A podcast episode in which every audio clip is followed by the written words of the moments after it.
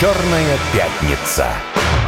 Ровно в двенадцать часов каждую пятницу «Черная пятница». И сегодня «Черная пятница» совпала с настоящей «Черной пятницей». Ну, я имею в виду наша настоящая, а та просто «Черная пятница». Эльдар Муртазин, ведущий мобильной аналитикой. Всем напоминаю, что джингл к нашей программе написали совместно Виктор Шаинский, Леонард Коэн и Крис Кельми во время отдыха на Рижском взморье. На Рижском взморье в пансионате Дубки. Дубки, да, да, я помню, как сейчас этот момент. Да, профсоюзным было, было время. Ну хорошо, поехали. Давай начнем с чего. Понятно, что сейчас у всех слушателей, зрителей нашей программы, спасибо большое, что вы нас слушаете и смотрите, возникает, конечно же, вопрос. А вот «Черная пятница», та, в честь которой мы программу назвали, она вообще...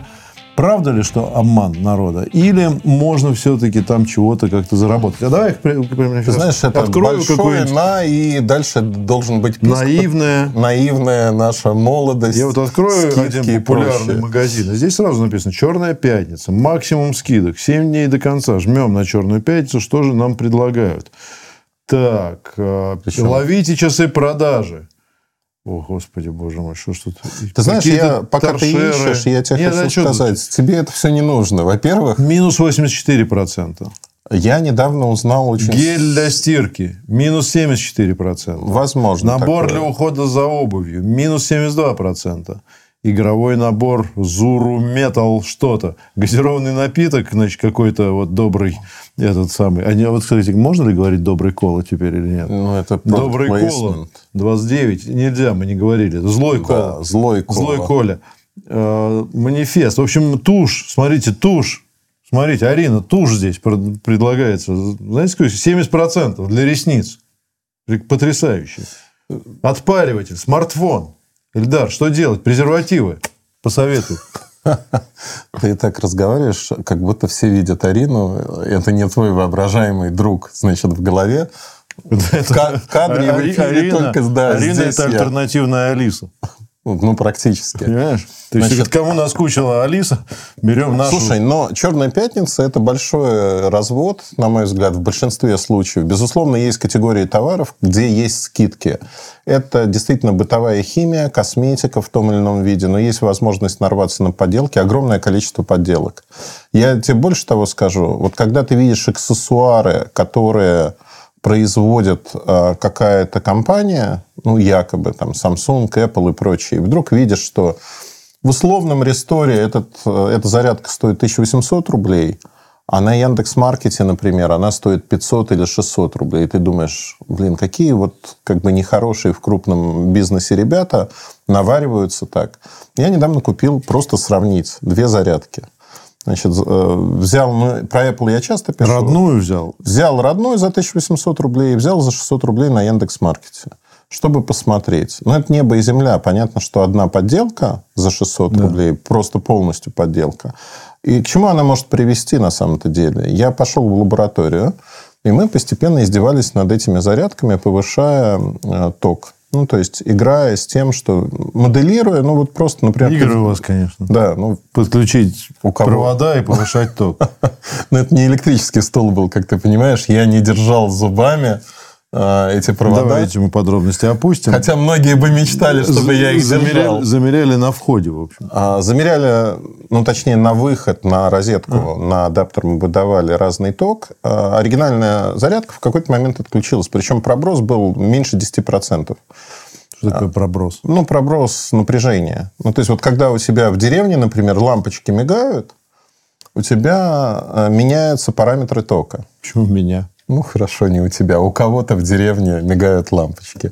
Петра искренне обидела, что его лампочки Ты мою не деревню мигают. Не трожь. У меня там ничего не мигает. Все нормально. У меня либо взрывается, либо вообще не горит. Так вот, зарядка, кстати говоря, не оригинальная. Она, собственно говоря, заискрила и сломалась. А оригинальная нормально? Оригинальная просто Мораль? Отключилась. Мораль очень простая. Когда вы экономите деньги на оригинальных аксессуарах, вы можете да, попасть на то, что у вас сгорит не просто зарядка, у вас может сгореть устройство, И в эту тему вспомнилось. Сейчас буквально на днях один из наших операторов запускает собственно, я не буду сейчас, чтобы реклама не звучала. Да мы тут уже... Да, оператор, в котором ты работал, запускает собственную эс ти эм-марку, линейку аксессуаров, где будут в том числе зарядные устройства. И это как раз-таки возможность выбрать... Ну, например, не хочешь ты покупать Samsung за тысячу восемьсот? Ты можешь за те же шестьсот-семьсот рублей купить оригинальную зарядку там, Power Delivery, которая поддерживает от стороннего производителя, mm-hmm. чтобы компания гарантировала качество. И у нас сегодня на рынке российском развивается как раз-таки идея, что многие люди боятся покупать оригинальные зарядки там, от Apple, от Samsung по причине того, что подделка. И на подделку можно нарваться даже в крупных сетях. К чести там, некоторых крупных сетей, ну, там, ДНС, там, база у них во Владивостоке, я хочу сказать, что они одни из немногих, кто, сталкиваясь с этим, ищет и вынимает из продажи это все у себя. Если такое попадает. Периодически бывает, изредка. Давай напомним, что у нас есть телефон. У тебя их, даже, один. У тебя их даже штук шесть. Наверное, с собой два Эльдар выложил горделиво на стол. четыре девять пять девять пять девять пять девять один два. Любой вопрос по технологиям, по технологическому бизнесу, да и вообще просто вопрос Эльдару Муртазину вы можете задать, если нам дозвонитесь по этому телефону. Еще раз. четыре девять пять девять пять девять пять девять один два. Телефон у нас здесь в эфире. Ну что, давай к темам нашим. Значит, с пятницы разобрались. В общем, да. Особого смысла, наверное, ждать нету. У меня был, знаешь, какой момент, я хочу всех предостеречь, я как-то тоже то ли в Черную пятницу, то ли какую-то там да. акцию зашел вот на приложение вот этого вот онлайн, так сказать, угу. как называется, маркетплейса, и они как-то начинают предлагать да. какие-то вещи. Ну, условно, там, не знаю, там какие-нибудь деревянные подставки под тарелки. Думаешь, слушай, ну а что за, за четыреста рублей не взять-то? Раз, они тебе тут же, значит, еще какая-то там, значит, самая выдавливающаяся зубная паста. Ты думаешь, ну а что двести рублей-то? Пусть будет уже тогда. И я так нафигачил там, ну, продуктов, товаров, наверное, ну, наверное, сорок разных. Идеальный вот покупатель. Вот. Да, но я потом ничего не купил. А. Я все-таки сообразил, что меня где-то здесь обманывают, конечно. Есть звонок у нас. Здравствуйте, вы в эфире. Слушаю вас. Добрый день, это Алексей из Петербурга. У меня вопрос к Эльдару, если можно. Вы упомянули в одной из прошлых программ, что Стивен Элоп, когда был главой Nokia в то время, он убил новую операционную систему. Вы не могли бы сказать, о какой системе идет речь? Потому что, насколько я знаю, и Maemo, которая потом стала Мига, они выжили, стали, по-моему, Йолла, а потом Авророй. Спасибо. Угу, спасибо. Да, спасибо большое. Создавалась операционная система, если мы говорим про Maemo. Maemo планировалась для э, продуктов уровня флагманов, то есть это продвинутые смартфоны. Параллельно на базе э, этой же системы создавался легкий код, который бы использовался в компьютерах, кнопочных телефонах и смартфонах массовых, то есть до среднего сегмента, ну, то, то есть уровень шестьсот-семьсот долларов. Говорю в долларах, не в рублях, потому что ну, на мировом рынке они играли. Называлась система Meltemi, она приходила на смену, если вы помните, тогда был Symbian, Symbian эс шестьдесят серия. Вот она приходила на смену, эта система должна была заменить как эс шестьдесят, так и кнопочные телефоны эс сорок. Называлась она Meltemi. Эта система была полностью уничтожена, то есть от нее не осталось никаких следов вообще. Более того, вот когда мы говорим про Мего, про Maemo, Maemo в том виде, которое осталось на рынке, она была отброшена примерно на пять-шесть лет назад, потому что я своими глазами видел прототипы системы, которая была создана внутри Nokia. Это были полнофункциональные смартфоны. Они по характеристикам были значительно лучше того, что было на эс шестьдесят. И они значительно на тот момент превосходили iPhone. Со всех точек зрения. То есть Nokia тогда напряглась и бросила все силы на разработку этой системы. Система была уничтожена физически. Документация, исходные коды, прототипы, все это пошло под нож в буквальном смысле этого слова. Ну, вот как-то так. Хорошо. Я предлагаю вот как. У нас довольно много вопросов. У нас в Изоленте Плюс есть. Ну, как много. Хватит, в общем, нам, чтобы вопросы позадавать и поговорить угу. на разные темы. Ты хотел на близкую нам с тобой тему сотовых операторов и да. ценовые войны. Ты знаешь... Начались, ты, ты говоришь, да? Ценовые войны начались. Более того, я тебе хочу сказать, что вот рынок, он очень напряженный. И случилось следующее. Все как бы, вот как достаточно спичку поднести, и все вспыхнет. И все вспыхнуло. Весь год мы, я говорил, и операторы говорили о том, что кризис на рынке, денег нет, ну и так далее. Уточнение, что операторы говорили, это не нужно. Зачем? Если ты говорил, ну, значит, этого достаточно, Эльдар. Все, ты... все эти годы я говорил, и все. Когда Петр на пенсии захочет заняться инфо-цыганством, у него это точно получится. Ну, или психоаналитикой, например. Да? Только кушетки не хватает, чтобы вот я лежал, а ты мне это все тоже говорил. Ты можешь, ты способен, ты достигнешь. Возвращаясь к операторскому рынку. Произошла очень простая ситуация. Йота запустила промо-тариф. Очень интересно. За четыреста. Но Йота по-прежнему часть Мегафона. Часть Мегафона, да. Другие операторы как бы на это посмотрели, удивились. Ну, то есть, это такое новогоднее предложение, которое рассчитано не на своих абонентов, а на привлечение абонентов других операторов. Дальше случились тариф новогодний, МТС новогодний, МТС новогодний плюс, который на год дали цену в четыреста рублей. триста девяносто рублей. Тарифы выглядят изначально очень интересно. Они в два раза дешевле, чем то, что МТС или другие операторы предлагают mm-hmm. на рынке. Следующий шаг. теле два в ряде регионов Москва не входит. Ну, например, Питер, Красноярск и так далее. Сделала скидку на свой главный тариф, самый дорогой тариф Black. Скидка пятьдесят процентов. То есть, не девятьсот рублей. Ты там за четыреста пятьдесят получаешь все это. И... действует эта цена бессрочно, фактически, если ты вот подключаешься mm. сейчас, и ты новый абонент. То есть, началась снова ну, война. То есть, это стимулирует к переходу? Стимулирует к переходу. К покупке новой от, сим-карты. Да, покупка новой сим-карты. При этом там тот же Beeline последние несколько лет Александр Тарбахов талдычит, ну и не только он. Одно ну, и что же талдычит? Ну, повторяет. Повторяет. Повторяет, хорошо. Благодаря нашим эфирам я наконец-таки научусь говорить правильно по-русски. Не оскорбляя, почем зря, руководителей крупных компаний. А это оскорбление? Талдычат? Это не оскорбление ну, вообще. Ну, а как это? Нет. Ну, нет. Это пренебрежительное повторение. Такое нет, отношение. Абсолютно нет. Ты один из лидеров ну, российского бизнеса, причем талдычит. Мне кажется, тут нет негативной коннотации. Да? Ну, абсолютно. Ладно. Это мы спросим у сотрудников Beeline. Конечно, обязательно. И еще заодно филологов привлечем к Хорошо. Этому спору.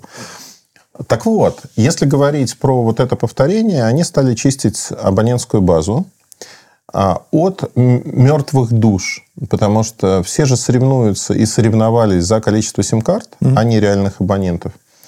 И Саша сделал очень простую вещь. Он сделал чистку базы.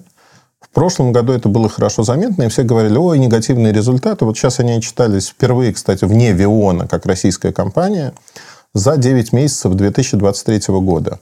То есть, у них разрыв произошел. И если говорить об этом отчете, мы видим поквартально. Первый, второй квартал у них была плата по количеству абонентов. А в третьем квартале она начала прирастать. Mm-hmm. Но почему эта статистика крайне важна? И что она показывает? Beeline впервые показывает за вот два с половиной года рост показателей на конкретного абонента. У них растет выручка по абоненту, у них растет качество абонента, жизнь вот этого абонента и прочее. И, например, Beeline, он очень консистентный с точки зрения подхода к рынку. То есть, вот ввязались в эту ценовую войну. Она, кстати, повторяет двадцать первый год. Ситуация была примерно такая же. Тогда, правда, МТС изначально это все начал. И Beeline заявил следующее, что мы не хотим ввязываться в ценовые предложения, переманивать чужих клиентов. Мы про там, качество, мы ну, понятно, про да. работу с людьми. Для наших абонентов, которые находятся на тарифе App, это их флагманская линейка, нормально. Которая два года существует, мы на год дарим дополнительно сто гигабайт, которые вы можете использовать. Mm-hmm. То есть, мы работаем на лояльность. Ну да, они удерживают да. там... Удерживаем скорее... Доход, да. высокодоходных клиентов. Да, совершенно верно. Ходили. Но при этом не зовем, не пытаемся перебить ценой, потому mm. что это неправильно. Я считаю, что операторы, устроив ценовую войну, фактически лишили всех доводов о том, что индустрия испытывает кризис. То есть, знаешь, как сгорел сарай, ну, гори и хата. С одной стороны. С другой стороны, они же это делают в результате не для того, чтобы сим-карты там пересчитать, чтобы у них больше было, а все-таки в надежде на то, что с сим-картами к ним придет и выручка.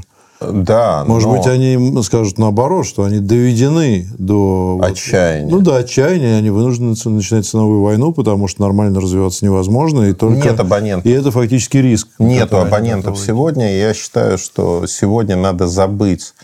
Ты знаешь, как самое простое всегда дать цену. Угу. Привлечь какое-то количество людей.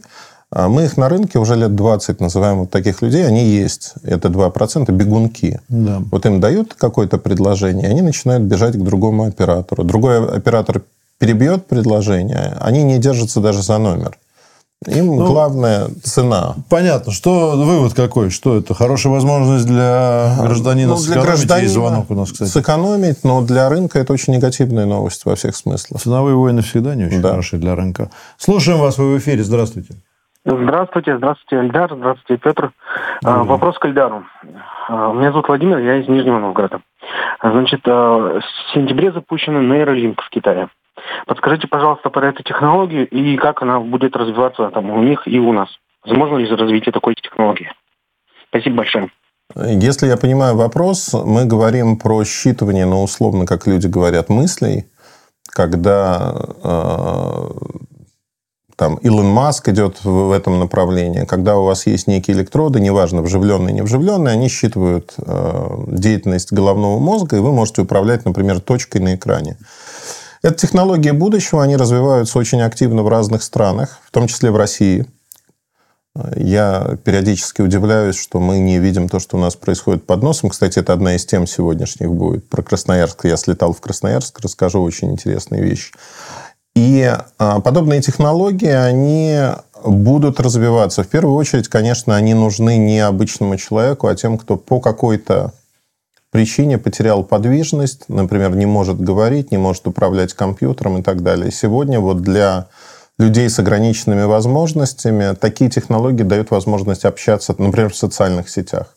И они очень быстро развиваются. Я думаю, через пять-шесть лет мы получим уже не прототипы, а вполне коммерческие продукты, которые позволят, ну, условно, надев шапочку не из фольги на голову, а усилием мысли, комфортно управлять курсором, набирать текст и так далее.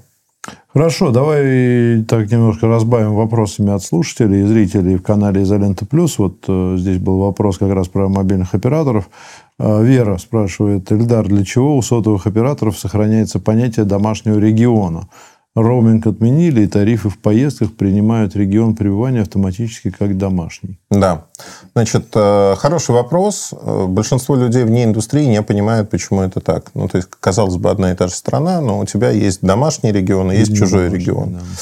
При этом сами же операторы говорят о том, что, путешествуя по России, ты получаешь все услуги, как будто бы находишься в домашнем регионе. Объяснение очень, на самом-то деле, простое. У нас связь э, формируется следующим образом. Богатые регионы имеют тарифы, которые стоят дороже. Например, Москва, вы платите за связь больше. Избыток этих денег операторы не кладут жадно к себе в карман, засовывая в портмоне. Нет, они передают эти деньги на развитие бедных регионов, mm. бедных населенных пунктов. То есть вот у нас есть переток денег. Что делает у нас потребитель? Потребитель находит самый бедный регион, в котором тариф стоит в три раза дешевле, находит э, бабу Маню, которая покупает ему сим-карту и присылает условно в Москву. И он, естественно, в дамках. Он обманул систему.